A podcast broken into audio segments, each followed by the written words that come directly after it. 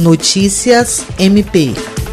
A Procuradora-Geral de Justiça do Ministério Público do Estado do Acre, Cátia Rejane de Araújo Rodrigues, e o Procurador-Geral de Justiça do Ministério Público do Estado do Maranhão, Eduardo Jorge Nicolau, firmaram nesta quinta-feira, 1 de outubro, uma parceria para o combate ao crime organizado envolvendo o trabalho de inteligência do Núcleo de Apoio Técnico e do Grupo de Apoio Especial no Combate ao Crime Organizado do MPAC. O termo de cooperação técnica assinado pelos dois MPs prevê ampliar a cooperação técnica inter interinstitucional entre ambos, visando estabelecer formas de colaboração com a finalidade de ampliar as ações de articulação de combate ao crime organizado, proteção do patrimônio público, dinheiro e a outros crimes relacionados por meio da atuação conjunta e do intercâmbio de conhecimentos, ferramentas, metodologias e experiências. A Procuradora-Geral de Justiça do MP Acreano destaca a satisfação em contribuir com o Ministério Público do Maranhão, pois todos fazem parte do Ministério Público brasileiro